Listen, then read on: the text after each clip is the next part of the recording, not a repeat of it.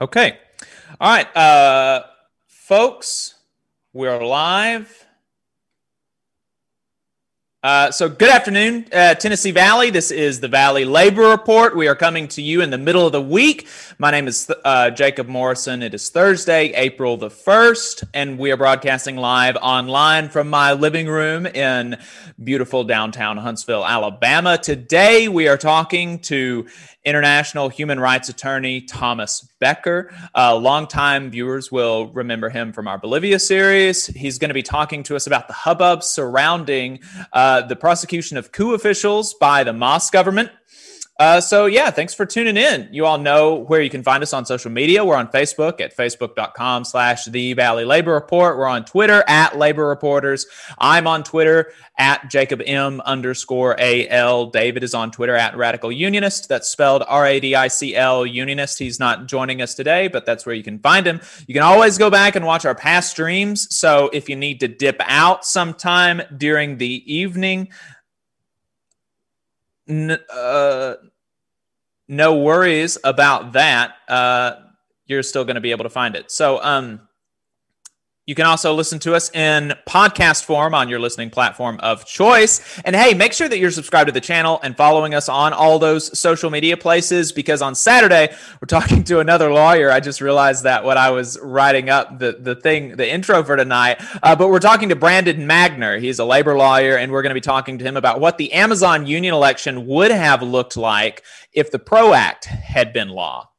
After that, we're probably heading down to walk the line with striking coal miners uh, in Alabama. So we may be sending you a dispatch from Brookwood uh, on Saturday afternoon. And a little birdie told me that Lee Bains may be there on the line with his guitar as well. If you appreciate our work and want to help us stay on the air, then the best way to do that is to send us uh, to send a small amount of money our way. We've got hats and stickers on our website. You can find those at thevalleylaborreport.org. Uh, and if you just want to send us a couple dollars a month, then you can go to patreon.com slash the Valley Labor Report.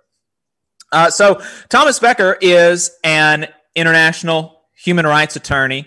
Uh, he successfully tried a uh, former Bolivian president, uh, the first time that was ever done on American soil.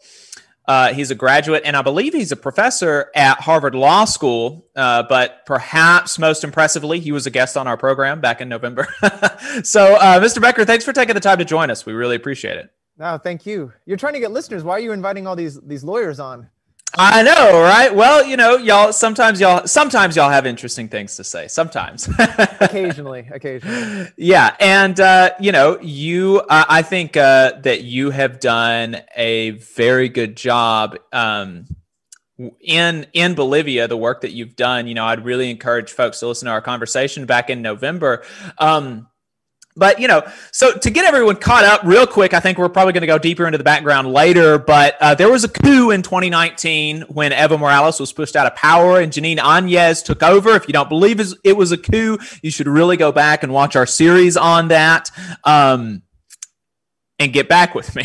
but the coup government presided over the bloodiest months in Bolivian history in the democratic age. Read uh, outside of the dictatorships. Morales's MAS party, the movement towards socialism, uh, won power again in the elections in 2020. Uh, the MAS is now headed by President Luis Arce, and they've recently begun prosecuting officials from the coup government, including former President uh, Áñez. This has been decried by like a vast majority of the kind of liber- liberal international political establishment from the Washington editor uh, the Washington Post editorial board, Amnesty International, the Organization of American States, the European Union, the Bolivian Conference of Catholic Bishops, and even the United States Secretary of State Tony Blinken accusing the MAS of continuing a crisis of impunity that judicial act uh, that judicial channels have become repressive instruments of the ruling party and accusing the MAS of being anti democratic. Uh, Becker, you fought against the coup government. You fought against the conservative government before the MAS party.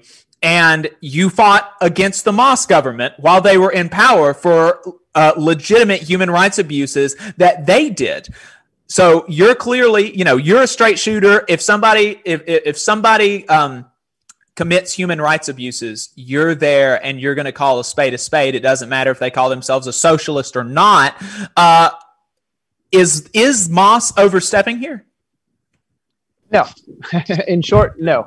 The, you know, the ex-government of, of Jeanine Áñez carried out massive human rights violations. Uh, they carried out a coup. And, and just to give a little context, Bolivia has had, I believe, 196 coups or revolutions since you know the mid 1800s. It's it's had the most or one of the top countries in the world of coups. And so there's this horrible history of undemocratically removing people from power. So there needs to be accountability for this behavior. And so this government is holding accountable Áñez. I think there's a lot of criticisms on on the ways in which it's going about or the laws. I mean, there is, you know, as you said, I, I'm happy to criticize all sides because I think it's my responsibility. A lot of the Bolivian laws are vague. They're using laws such as sedition and terrorism, which I think are like you know, very ambiguously worded and problematic laws. But those are the laws in the books, and they've been the laws in the books for decades. And they're utilizing the laws on the books to hold accountable people who, who really oversaw massacres, torture, arbitrary detentions. Uh, the list goes on and on. So, it, you know, it, it's actually somewhat ironic to, you know, claim what the, the current government is doing as, as political persecution when something like 1,500 people were, were detained during Áñez's government for, you know, literally walking in the wrong neighborhood, being indigenous in a neighborhood of, of light skinned rich people, uh, writing articles criticizing the government, uh, holding flyers that say, you know, bullets for the poor, money for the rich. These are things that people were charged with sedition and terrorism for. That's political persecution. Right, right. Yeah. Well, so, you know, what are so who who specifically is being uh, is being prosecuted or I guess who are some of the biggest names? Well, I mean, certainly Áñez, as, as the ex-president, she's you know probably the highest level player.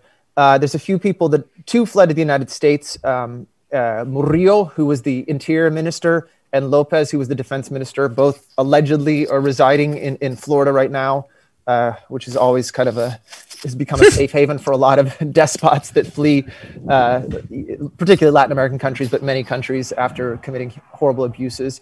Um, and, and several military officials, uh, I believe a few, a couple high level police officials. Um, and, and it, you know, it's just beginning because th- this is the complicated part is there were so many human rights abuses that happened over this year. And so some of the people being arrested have been arrested under uh, kind of this, the, the coup aspect. Some are being arrested under the massacres. And uh, it is a bit messy right now. Uh, and I think a lot of those will be filtered into one. Um, hmm. But it, and, and it's you know without boring you without getting all, into all the legal stuff, you know there's different jurisdictions, there's different prosecutors in different regions, so there's all these different pl- cases that have now finally begun to advance. I mean during the during the government of Áñez, none of this stuff, it, it, you know, the victims had no outlet for justice. Now they're kind of running forward and trying to get what they can, and I think they're throwing at the wall to see what sticks. Um, hmm. But it's certainly like you know, it, it is an attempt to get justice for those who who suffered immense, immense violations over the last year and a half or so. Can you talk about? Uh, you know, I think I, I think this. Uh, it, it, would be a good time to go over like what what what are the things that that uh, uh, that they did that they're being prosecuted for now. Um, you know what uh, I, I, said in the opening that the that the coup government presided over some of the bloodiest months in the democratic age in Bolivia. I mean, this is you know, it was it was like real real bad stuff. Talk to us about some of the stuff that uh, that that they're being prosecuted for. Yes, I'll give you the, the Cliff Notes version. Um, I, I, should preface it with, again, the, so this is the, the first step. There was an arrest warrant, which is the first step. And so she's been arrested for her role in the coup. Um, what's not clear yet is how many of the human rights violations will be then uh, basically attached or part of this case, or if it's going to be a separate trial. So I'm, I'm speaking in vague terms because, again, there's different processes, and, and it's not clear what exactly is going to fall under the umbrella uh, right now. But I will give context of you know what happened when when Áñez took power. So, you know, post coup, her first week in power. Her first days in power, she passed a decree 4078, which gave uh, immunity to soldiers that carried out massacres uh, I think her third day in power, uh, she, she carried out uh, military operations in a town of Sacaba. Um, a bunch of indigenous protesters came into town. Protesting actually, you know, they try to dismiss it and say, oh, these are all masistas, supporters of the Mas government. Many were mm. not necessarily supporters of the Mas government. They were out protesting because there had been a huge increase of hate crimes, uh, very targeted racialized crimes against indigenous people, particularly indigenous women. So there's there was this march for dignity. Uh, and the government, uh, the military would not let them enter this large city of Cochabamba and opened fired on them, killing about 10, 11, uh, injuring, I believe the, the official records are 122, um, but certainly more. I was there the day of the massacre, uh, and I was with people in hiding who were injured, who were not reporting their, their injuries because they were scared they would be disappeared or that they would, you know, register their name and come after them and their families. So, so the numbers are certainly, certainly higher. This is day three. Uh, four days later, there was another massacre in Senkata, another, again, 10, 11 people killed, dozens injured. Um, in both of these places, everybody killed or injured indigenous or a protester or a bystander. In terms of police forces or military forces killed or injured, there were zero. So these were very clear. I mean, I won't bore you with all the kind of the analysis we did, including like trajectory bullets and all this stuff these were massacres, you know, it, it, and and again, she tried to give immunity to the soldiers that carried this out. This is her first week alone, and then it just you know continued and continued. So they started arresting people for sedition. The uh, minister of of government said, "We will hunt down members of the MAS Party like the animals they are," and they started going after them, arresting them one after another. Uh, the minister of communications said, "We have a list of journalists that are seditious." Uh, and they will be held accountable. And the way they did that is they went after them. They shut down stations that were critical of the Áñez government. Uh, they arrested certain journalists for sedition. They arrested even, I, I, think I mentioned this on your, you know, the last time we spoke. There was an article written by this student, a grad student, who published it on a website, and the domain owner of the website was charged with sedition and maybe terrorism as well for just owning the wow. domain of this that published this article. You know, it, it, it, they really went after people who spoke out against the government really, really hard. Um, mm-hmm. There were several that were attacked. So they went after. I mean, you know, to summarize, they went after political opponents, uh, critics, journalists, human rights defenders, and, and you know, really indigenous people. I mean, Áñez, yeah. just to give a little context, before she came in power, nobody really knew who she was. The only thing people knew about her is that she was this woman who had tweeted, tweeted, you know, indigenous rituals are satanic. You right. know, right when she took power, she she carried this Bible that was, you know, quite literally the size of her torso, uh, mm. and said that, you know, that Pachamama will not return, the indigenous goddess will not return to the palace, that the, you know, the, the god is returned to the palace or something like that. So, you know, it, this very right wing very, very conservative Christian uh, with with really um, problematic views towards indigenous people.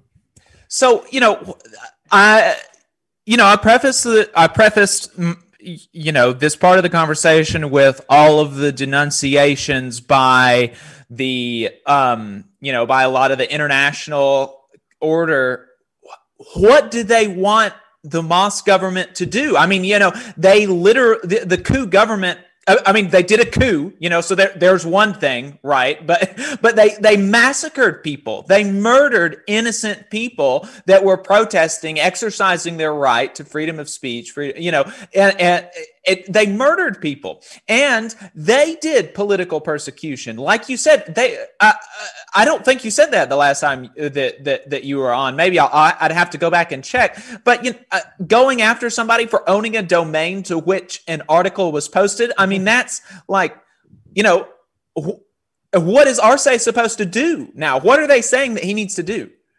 You know, I, so there's a mixture of voices. Um, I think really when when this first happened, it, Áñez had said, I'm being politically persecuted. And it was really seen as kind of almost, you know, fringish. People were like, you know, come on, after this whole year, you know, I don't know if you're going to play that card. Uh, but right. then you have Almagro, uh, you know, the Secretary General of the OAS, who's been a really problematic player over the last, a very politicized player, uh, gone really hard after Bolivia, gone hard after other uh, human rights folks, and, and really, you know, got up really involved in this fraud mess, and I think he's just doubling down. And, and he came out and, and condemned it, and then you have the U.S. government backing it, and then you do have you know organizations like Human Rights Watch who who also condemned it. Um, and and you know from a honestly from a lawyer's perspective, I, I think it was really premature to. So initially, all the outrage was based on four leaked pages of a, a an arrest warrant.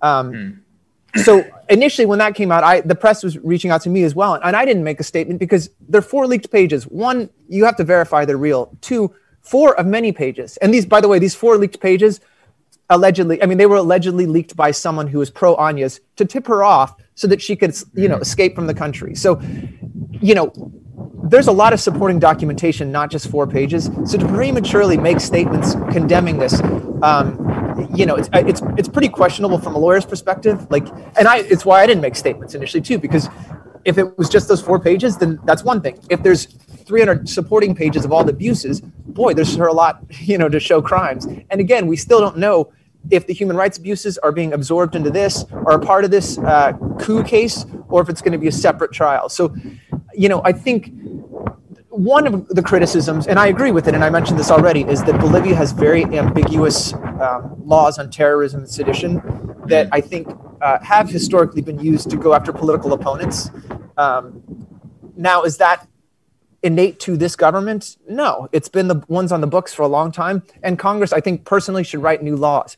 But utilizing the laws that are available to you to hold accountable people who carried out abuses, you know, we can have an intellectual discussion about oh, these are too vague and, and we should change the law to this. That's fine. We can have that. But that does not inst- that does not mean that this is political persecution. It means this government's right. using what's available to them. And so I think it's really been derailed. The conversation has, has it's been a distraction. Uh, you know, uh, uh, about you know, folks have suffered so so much over the last year, and, and it's it's removed the conversation of all the victims to now Áñez is the victim, and, and it's really mm-hmm. problematic. It's really problematic. So, uh, so is the criticism then? Is it even about um, do these people or do these people not deserve to be punished? Is it a is it actually just about the laws that are being used? Well, so so the human rights perspective, I, uh, Human Rights Watch, for instance, I think it's like it's technicalities. It's like, mm. oh, are, these are not the right laws. They should utilize these other laws. And and my opinion is some of the other laws would probably be more effective. But I also think, I mean, like, let's just put it this way.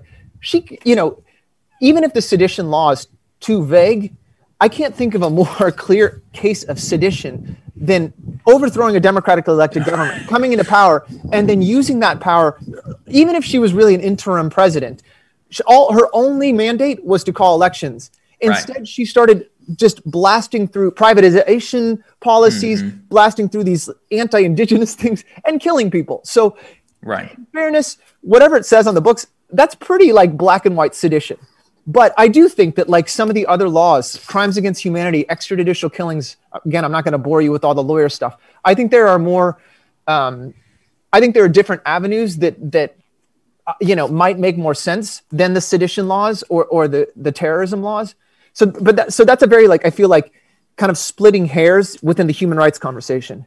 Then you have the mm. united states government who was not only silent during the massacres last year and silent during just widespread political persecution but actually propped up this government supported this government. So you know i think the us approach is different it's not about the technicality of the laws it's it's just a really politicized uh, perspective and, and, it's it's both sides. It's you know Democrats and mm-hmm. Republicans. Mm-hmm. You know this is I, yeah. Well, well now now Tommy, uh, Biden is president now. I mean, everything's better. I thought is what was supposed to happen yeah, I, I did read that on Facebook, but uh, I yeah, I mean I thought he was great. I thought this was Uncle Joe and he was gonna he was gonna treat everybody good and and there were no problems. That's what I'd been led to believe. Yeah, well, Uncle Joe's you know certainly surrounded with himself by some folks that I think have pretty problematic past. Uh, certainly, you know, I recognize. So the Trump administration has just was just horrific on this stuff. There was mm-hmm. hope that the Biden administration would be better, but part of this is you know some of the folks that have been advising Biden are, are people, and I think I mentioned this on the on the show before. Um, Mark Feierstein or Fierstein, uh, he's part of CLS Strategies. This is he's been an advisor to Biden. He was part of the Obama government, um, and he was hired by the Áñez government to spread fake news. Uh, CLS Strategies was the first organization punished U.S. organization punished by Facebook Facebook for putting up you know fake news. Uh, they were spreading all this fake news and hashtags like no is it's no it's not a coup and uh, there's fraud. I'm, this is my rough translation hashtag translation. But you know when you have people that are hired by Áñez advising the uh, Biden administration, it, it, you know it shouldn't be a surprise that their their response is uh, less than even-handed. You know. Yeah. Well, I think that how ought this affect the way that folks view people like Biden, um, outlets like the Washington Post, um, the European Union, the Organization for American States, uh, because you know, the, um, like I said, I know people that they read the Washington Post and they're like, "This is good, fact-based." Liberal journalism. You know, never mind the fact that it's owned by Jeff Bezos, but you know, they they read the condemn- condemnation in the paper and they say, "Wow, you know, these socialists in Bolivia, they must be bad." Um, and and that opinion, that reading of it is, is you know, certainly would be bolstered by, uh, you know, I mean, the the consensus position of the um, of the international order, like how how ought how ought this color the way that we view these these um, institutions? Well, I mean, so as I mentioned earlier, unfortunately, like when this first happened, even folks that were kind of, I would say, coup supporters, I don't know if they necessarily thought this was political persecution because it, again, Áñez, it's it's pretty black and white some of the, her behavior, but then when you have these institutions saying no, no, no, this is, she's the victim. It really legitimizes what she said, and it's just snowballed. So you have mm. when you have the State Department saying it, then you do have, you know, other allies in in Latin America or in Europe saying, "Oh, what is going on with this government?" And, and the really sad part is, you know, this is a. There's been a lot of signals of this government to reach across the aisle. Uh, you know, in in Lucho Luis is Arce is his name, but he goes by Lucho in, in his acceptance speech, he said, This is a time for reconciliation. You know, we are a divided Bolivia. He recognized, you know, we may not even agree with how the other side approach things, but but we need to come together or Bolivia is going to crumble. And so mm. you've seen all these steps towards that. And then, you, so this is not a radical government. Frankly, you know, if you look at the discourse of Evo Morales versus Lucho, you know, it's quite different. Or Chavez, or you know, Castro in Cuba. Like he's a very soft spoken, you know, not a confrontational person, and the kind of person that's that's really looked at, to to normalize relations with the United States. And, it's a real unfortunate thing that, you know, the U.S. has responded like this. I, I know the the foreign relations minister is a human rights lawyer. He worked. I worked with him for years um, in a trial mm-hmm. in Bolivia against generals and ministers who carried out the massacres. You know, as you mentioned, I, I, I have worked on this case against the ex-president of Bolivia for years in the U.S but I also worked on an accompanying trial in Bolivia. And he was the lead lawyer on this. This is a person who's dedicated his life to human rights, to, to working with marginalized communities. Uh, he's of the people. I mean, he's an Aymara, you know, from a, a very humble background. Um, he's, a, you know, in short, he's a really good guy. He's not a confrontational guy. And this government, again, I, you know, I have my criticisms of certain things they've done, but they've really showed a lot of effort to kind of build relations with the United States, build relations with the other side. And then you have these, these just blanket statements of this is political persecution. This woman carried out massacres and, and illegally came to power, but it doesn't matter. She's the victim, not these indigenous right. people who were gunned down. And it, it's really going to just, it's, it's backing Bolivia into a corner where, you know, in the end, you know, it's almost a self fulfilling prophecy. I think they're going to isolate Bolivia so much that they do have mm. to. Um, I don't think they're going to become extremists, but I think that it just pushes them to a situation where th- they will have to kind of isolate themselves more. Right. Well, you know, speaking of like what the the things that um, Áñez and her government were doing uh, during the coup, what was the posture of these institutions during the coup government? Because um, you know, like I said before, before we went live, like I don't recall seeing the um, pearl clutching Washington Post editorial board opinion piece about the coup government. Um, maybe there was one, you know, it was in power for a year, and I don't read the Washington Post every day. But like, where, you know, wh- where were all the all these institutions? What were they saying during the coup? Well, so I will say that Human Rights Watch, when the coup happened, Jose Miguel Vivanco, who's the um, the head of the Americas division, uh, the one who's been outspoken about what's going on now, he did call it a coup. Uh, it, it's actually quite surprising. Um, you know, he said it was a coup and, and, really has never said it again since. So I don't hmm. know what's changed. Um, Human Rights Watch did put out a, a report on political persecution during Áñez. And so I think a lot of his discourse around this about political persecution is kind of couched in what they've already focused on in Bolivia. Um, but yeah, no, I mean, the US government was supportive of Áñez. Uh, you know, Trump wrote tweets congratulating her for, you know, bringing democracy back to, to Bolivia, ironically. Um, right.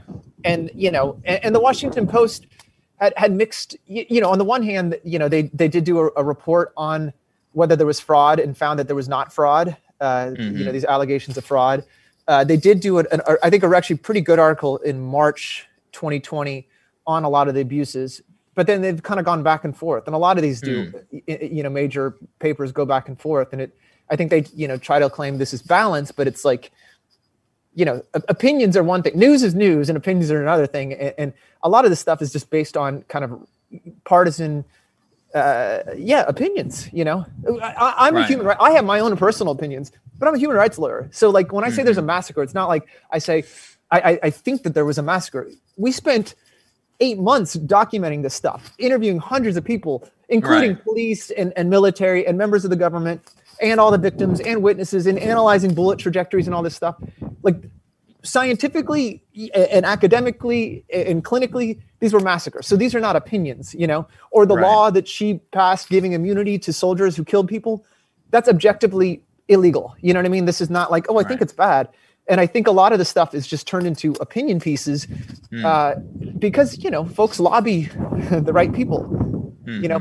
And the Bolivian, sorry, just to give a little context, the Bolivian right ha- has been very you know the ex-president that i sued his lawyer uh, was obama's white house counsel. Uh, one of his lawyers another one of his lawyers is alan dershowitz who has represented clinton and trump. Um, the, the list goes on. There's other people in the bush administration and they've been very strategic about having friends on both sides of the aisle. So you have kind of the mm-hmm. ruling class. That's kind of always been the voice um, i think you know filtering the information to folks in in the us in these positions of power and so I think they just miss the mark over and over, unfortunately. And and uh, you know, it's poor and indigenous people that suffer. Right, right. Yeah, it seems it seems to me that that's kind of um, that's kind of the difference between like your work and maybe some and, and maybe some of these these condemnations that have come out uh, about the prosecutions because your work even even when you were fighting the Mas government you were you were fighting it on behalf of like working people. Uh, it, it, was um, there. There was a uh, there was a pipeline or a road or something that was being built through an indigenous community, and there were protests, and and um, the MAS government had had people uh, like there were people shot at or something. is isn't that yeah. right?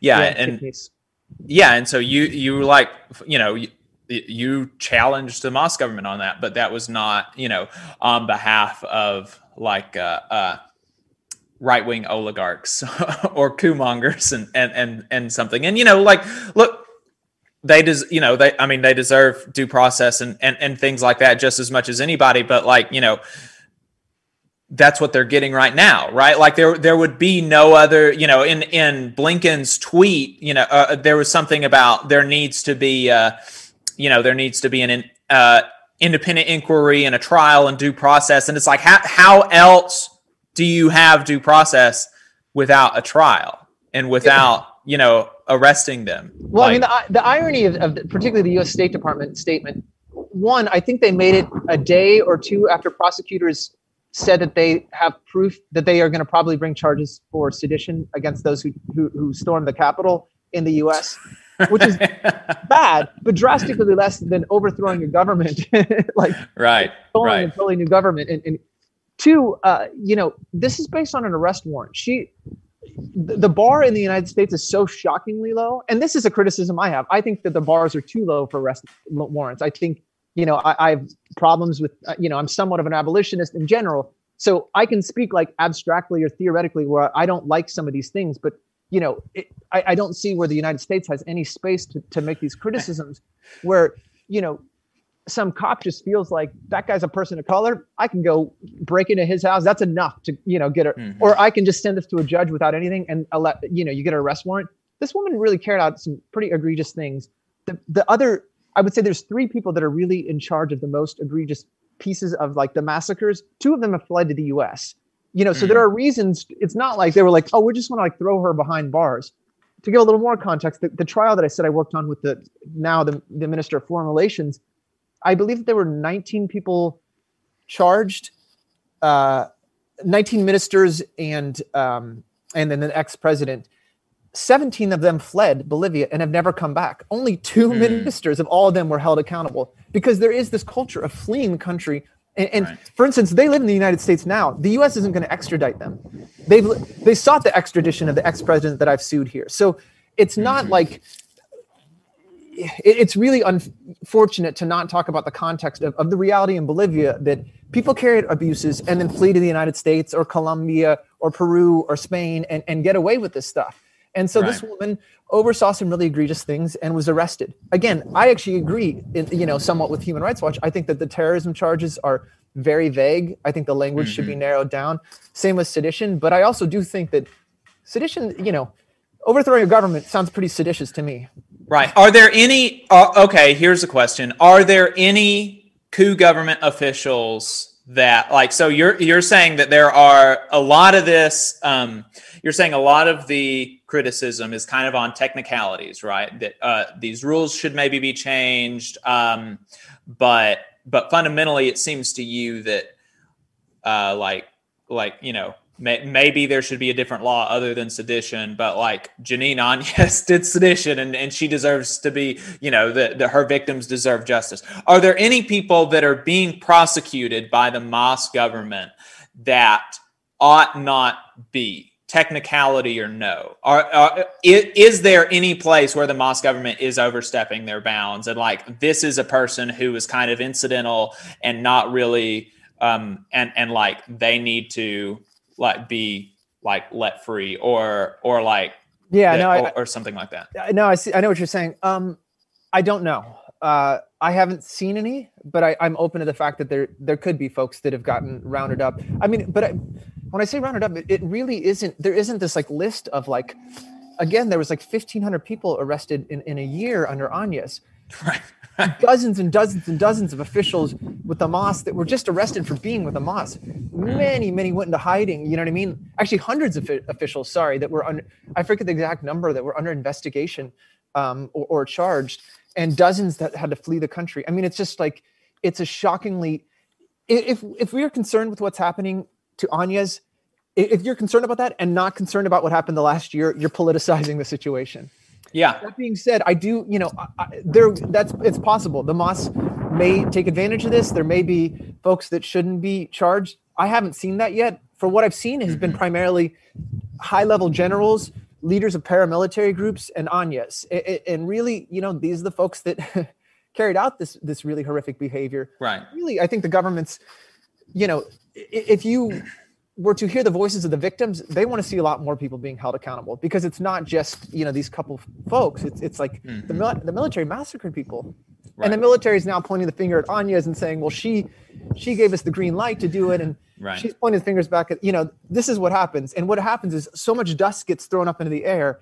Then people don't know what the truth is, and then the victims never get justice. It's I believe it's a political tactic that's being utilized by the right to just make it i mean it's been successful you see like we are talking about the us government's yeah. approach to this is really like whether technicalities or not some horrific things happen and that's not even part of the conversation you know it's right. he has become the victim after victimizing hundreds if not thousands of people yeah yeah and and and you know the i mean the context of the of the american um of the American criticism of Bolivia is really silly, especially here in Alabama, where um, our legislature is looking to pass an a quote anti-riot law. That's what it's being billed as, but um, what it would actually do is is give cops vast discretion, which everyone knows like that's not going to be abused, and um, if there is a situation where like cops feel like it could devolve into into a riot and they tell you to leave and you don't uh, you can be arrested and hold on bail and, and, if you're arrested under this law you're held uh, held uh, in bail in like without bail like you can't bail yourself out for a minimum of 24 hours. Originally it was going to be 48 hours now it's only 24 but still like 24 hours is somebody's going to lose their job because of this without any damage or harm being done to anybody. If a, if the uh, if the police sick their dog on somebody and a medic comes to uh, from the protesters and a medic comes to give first aid to this person, they can be arrested as a rioter and and charged and and uh, put. Which in happened prison. in Bolivia. To, yeah, a person that was a nurse that was uh, allegedly a nurse that was helping people. Wow. Uh, went to jail for I think was charged with terrorism too. I mean, Jeez. this is the irony of of of the these like allegations of political persecution. Uh, uh sorry, under Áñez. Yeah. You know, yeah, is- yeah, yeah, right. Under Áñez, Yeah, that, yeah, good. I, I knew what you meant, but it's good that you clarified that. Um, so you know I, I think i think that mostly answers my question. And so you know you you said like this is it seems to you that this is kind of a political uh, a political ploy to get us talking about contexts and technicalities and laws and and whose fault is it and whose fault isn't. And we're not actually talking about the victims of the coup. And and so let's round it out by like you know going over one more time, like what what was the actual toll on the Bolivian people of the coup government? Actually, can I hit rewind because I did just think of something that yes. I think is worth mentioning in terms of, I think the government casting too not wide of a net. But again, I think it's it's just been it, it's it's really at the end of the day, I think leftist governments have to dot their i's and cross their t's. They're held to a different standard than yeah right wing governments or governments ruled by people that are light skinned like me in, in, countries that where people generally don't look like me. And the government passed an, a, proposed an immunity law, uh, sorry, an amnesty law for those arrested during Áñez. Like I said, there were, uh, I think the most recent calculation was something like 1,500 political prisoners. And so hmm. they're giving freedom to them. Uh, there's criticism that this allows a lot of people to get out for that committed human rights violations and I actually agree. I think that some of the people, some like pro MAS protesters, uh, burnt homes or destroyed business, you know, like looted and and did. Some people that carried out crimes will get away with that. Now, mm. this is the really pro- and but there's never discussion on nuance. Right. You have 1,500 people rotting away in jails who've been in jails for like a year, quite literally. You know what I mean? Right. In jails where the pandemic is out of control yeah. with you know really horrific conditions so you have to balance like how do you deal with unfairly people that have been arbitrarily detained with those who actually committed crimes and justice for the victims of those abuses and so right. that was criticized as well i think by the by human rights watch for instance but it, it's this radically false equivalence of like giving immunity to soldiers who gun down people which is unquestionably illegal versus finding amnesty to help many, many victimized victims who are in jail. Uh, these are just the intentionality is really different. Again, I think like my criticism is I think you if you do these kinds of amnesty laws, there's very you have to be very specific so that people the right people get out and the wrong people there is accountability for people that do this stuff. Mm. And I mm. think, you know, this I think is less of a we're trying to, you know, let our friends out or we're trying to persecute people. I think it's more of a hey, we're a country struggling in this crisis and trying to address all these things and recover after a year of, of just horrific abuses. And you have a country who doesn't have the um, this the strength of judicial institutions or you know what I mean, like right and legislation. Uh, you know, doing a, a you know not the best job is very different than going out there and trying to persecute people or allow people to you know get away with abuses and i think it's just been mischaracterized um, mm. But I did want to highlight, like, so that would be one of my critiques. I don't think this amnesty law. I, I think an amnesty law makes sense under very strict conditions, but you right. know, so there are mom- there there are errors that this government is making, mm-hmm. but it's like I wouldn't even say apples and oranges. It's not even the same universe as, as what took Right, place right. the previous year. Well, and you know, speaking of nuance, it, it might it might be worth even even considering like, okay, you know, they've been in prison for a year. Like, are there even any offenses for which you would be in jail for longer than a year? You know, I don't know if somebody burning burn burned down a house. I guess probably, but but you know that that takes you know it it seemed to me that that even more would fall under that category you know people who were unduly like like unfairly put in prison and then people who were um put in prison like for cause but that you know have time served so to speak Um, Totally. The problem is that this government, they're damned if they do, they're damned if they don't. They're in a no win situation. And there's a very smart right with very strong Mhm. lobby in the United States that knows how to capitalize on any single mistake or misstep or, you know, lesser of two evils situations. They're going to jump on it. And, and so, and again, I'm not saying like I, I'm not pro MAS. I'm not pro any. I mean, I'm, I'm not really the like anarchist tendencies in me. You know, I don't know if I'm into any government, but uh, you know, I, this is not I'm uh, like a get out of jail card for them. But I think Right, they're being held to a standard that has not been applied to people on the other side. It's being unfairly, you know, applied to them. Yeah. Yeah, I think I think I mean I don't I don't see how people could disagree with that. I, I you know like I said I I I I've just been um like gobsmacked at the at, at the you know polite society international order uh reaction to the prosecution of these people who carried out really really horrible crimes and i'm just sitting here- here wondering like where where were y'all where, where were they a year ago um, when people were being like murdered in the street you know uh, it's You know what though? I think the elephant in the room, or maybe it's you know, maybe it is obvious, since at least to folks that know Bolivia, you know, Áñez is a very light skinned. She's a blonde um, woman who, who Mhm. doesn't have this.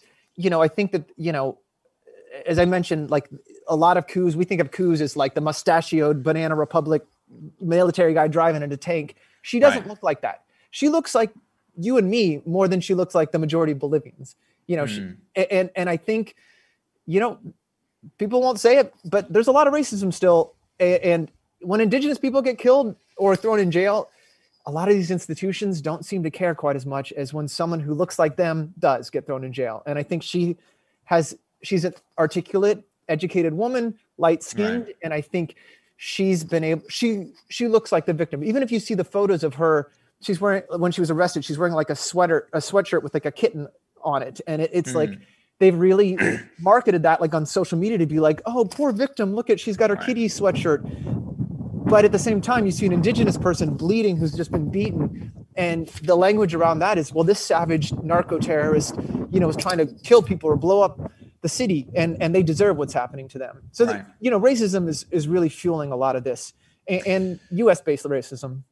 Yeah, well, and and and the racism and how do you and and what and um, I mean, how do you feel about the uh, uh, uh, capitalism as a you know uh, Bolivia has I believe it's the world's largest lithium mines, and uh, you know in Biden's uh, you know like look Biden's infrastructure plan it looks great, but there's a whole lot of electric cars in that infrastructure plan, you know. Um, and and like you said, Áñez uh, embarked while she was interim president with nothing more than a mandate to, if, if such a mandate even existed, the most the, the biggest her mandate was was to hold elections again while she was interim president, uh, she embarked on a vast privatization scheme that never would have passed a vote of the people in Bolivia. Um, and and you know how do you how do you feel about that as an explanation as well? Uh, you know, I mean, I Biden. think a lot of fa- I think folks on the left in the U.S. sometimes try to simplify it like natural, you know, resources in another country, U.S. imperialism. We want their resources, and I think that's a piece of the the puzzle, the equation. But it's I think it's there's many factors. I think a lot of it's just discourse. Like Evo Morales was very outspoken. His discourse was very anti-capitalist. At the end of the day, he actually was pretty capitalist. The economy is capitalist. He did a lot of extractivism. He didn't sell it to the mm-hmm. U.S. for less than market value, like Goni, the previous president, the, the guy that I've have been suing all these years, you know, sold it to Enron and other companies for below market value because, you know, didn't have that level of like, we're hooking you up.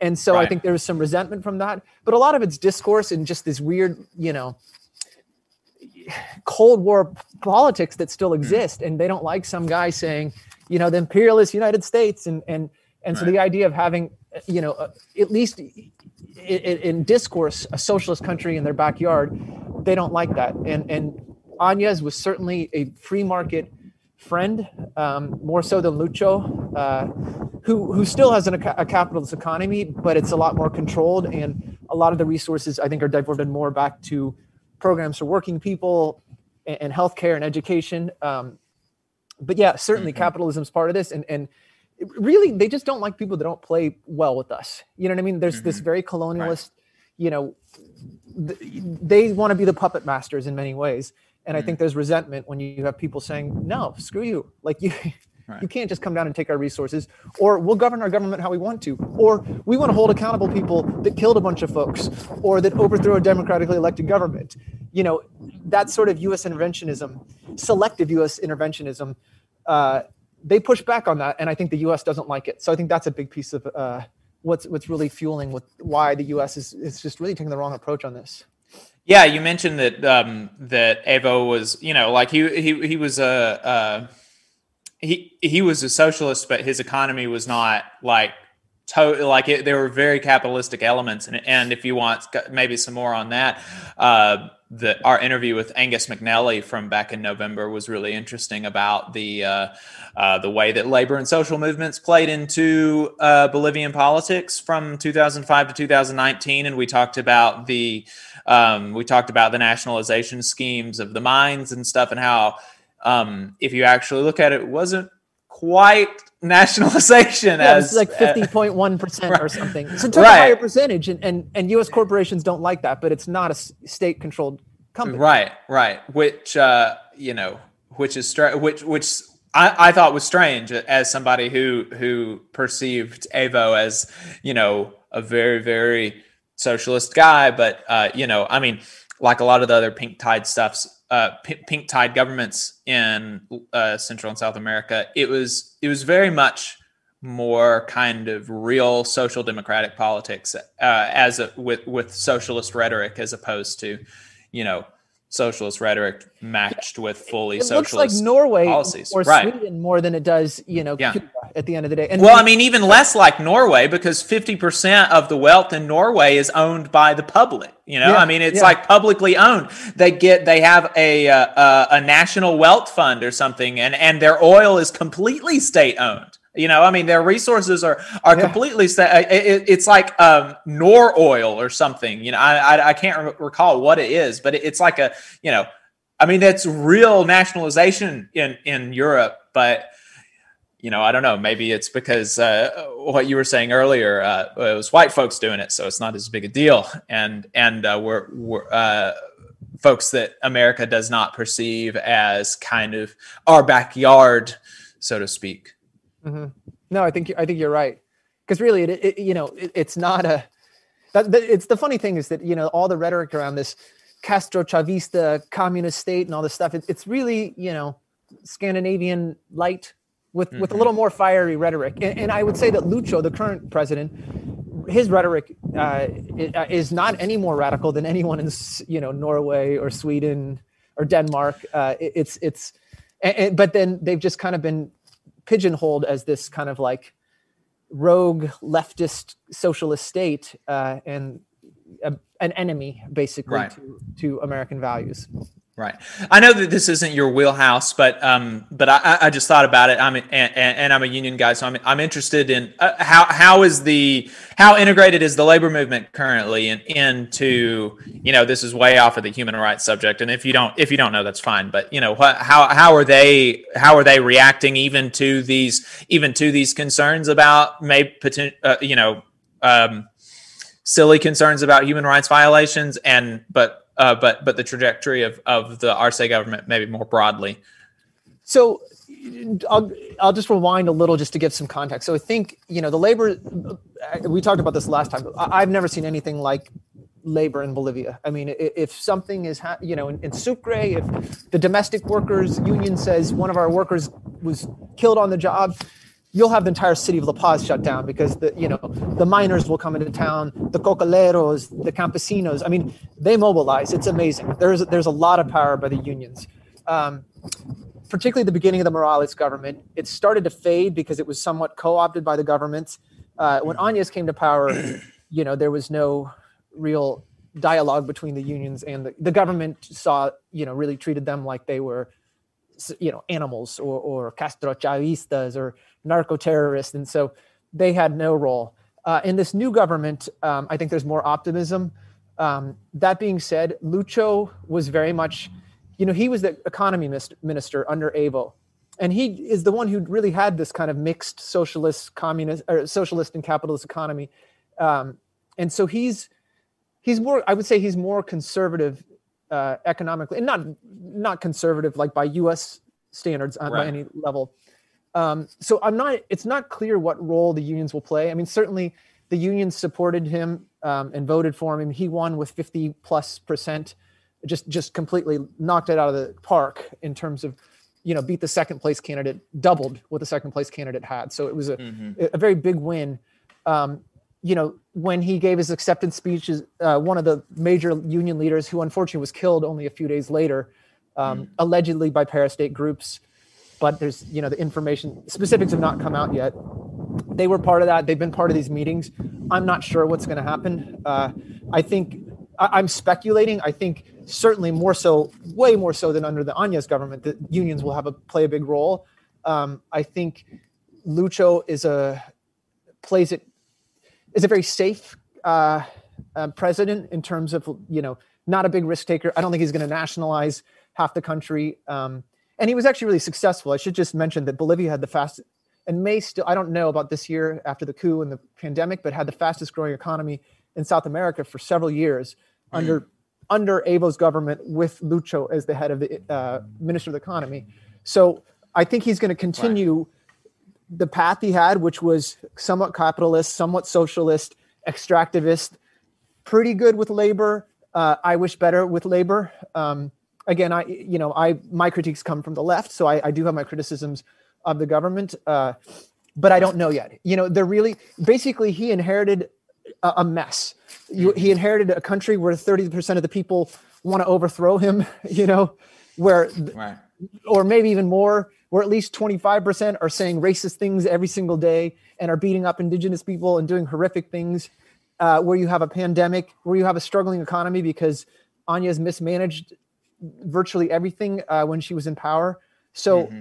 a lot of his policies, it's just getting to the point where he's starting to implement policies and we're seeing, okay, what kind of president is, is Lucho going to be in terms of his relation to social movements and the labor uh, movement? Right.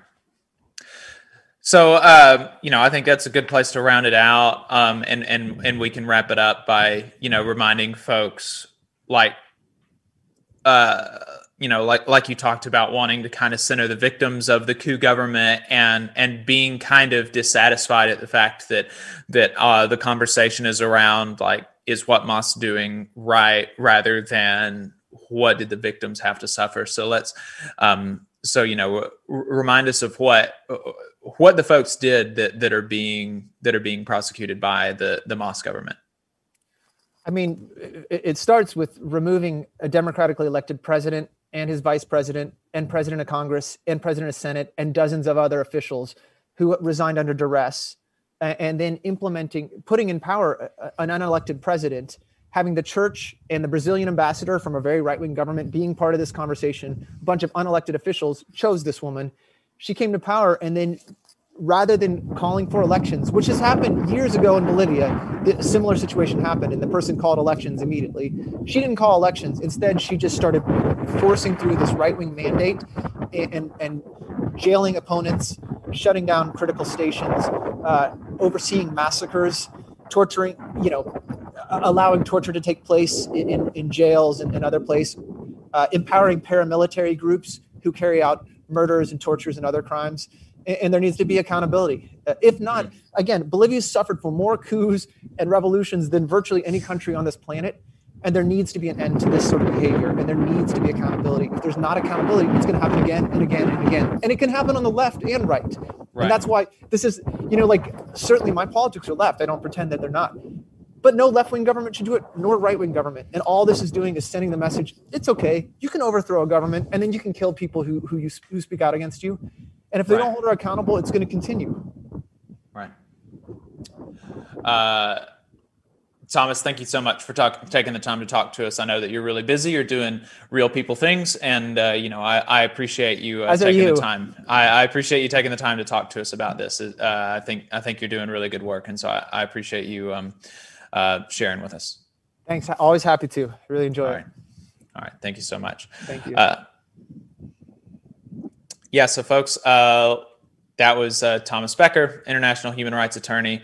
Um, and uh, and make sure that you're following us everywhere. We're going to be talking to Brandon Magner. He's a labor lawyer on Saturday about what the Amazon union election would have looked like if the PRO Act had been law. Then we're going to go down to Brookwood to walk the picket line with some striking mine workers. So uh, make sure that you're following us uh, so that you get all of